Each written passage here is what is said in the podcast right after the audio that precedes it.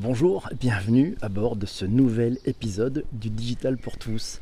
Arnaud Leroux m'a gentiment proposé l'introduction de ce podcast. On va parler de la courbe de Gartner, du Hype Cycle.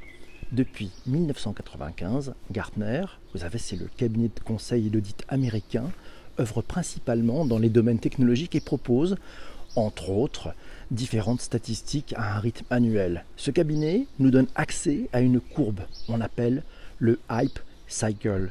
Cette courbe, elle positionne les grandes innovations en fonction des différents paramètres que sont la maturité de cette innovation, le temps qu'elle met à émerger, mais aussi la visibilité donnée à cette euh, innovation. Euh, dans un article du blog french.iot.laposte.fr, on apprend que le Hype Cycle comprend cinq grandes phases des cycles de vie. L'innovation trigger, c'est le déclencheur de l'innovation. Il est défini comme une percée technologique. Le deuxième point, c'est le peak of inflated expectation, c'est le pic de hype, le sommeil de l'espoir.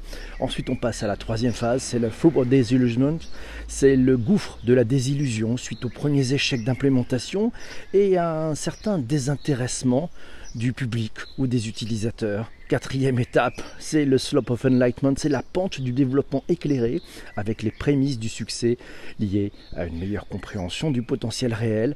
Dernière phase, le plateau de productivité, c'est le stade de productivité qui est à l'ère, qui est l'ère de la maturité, avec une adoption généralisée par l'ensemble du marché cette courbe permet également, via un jeu d'icônes, d'indiquer si la technologie va s'imposer dans 2 ans, 5 ans, 10 ans ou plus. Chaque technologie parcourant la courbe à une vitesse différente c'est passionnant, hein, c'est passionnant. Cette courbe de Gartner, elle est devenue une référence, elle est partagée, puis commentée auprès des acteurs de l'innovation mondiale, d'autant plus à notre époque faite de mutations à la fois technologiques que sociétales par les usages qui en découlent. C'est ainsi que la courbe nous propose de suivre l'émergence de technologies telles que le cloud computing, le deep learning, l'impression 3D ou encore l'informatique quantique depuis des années.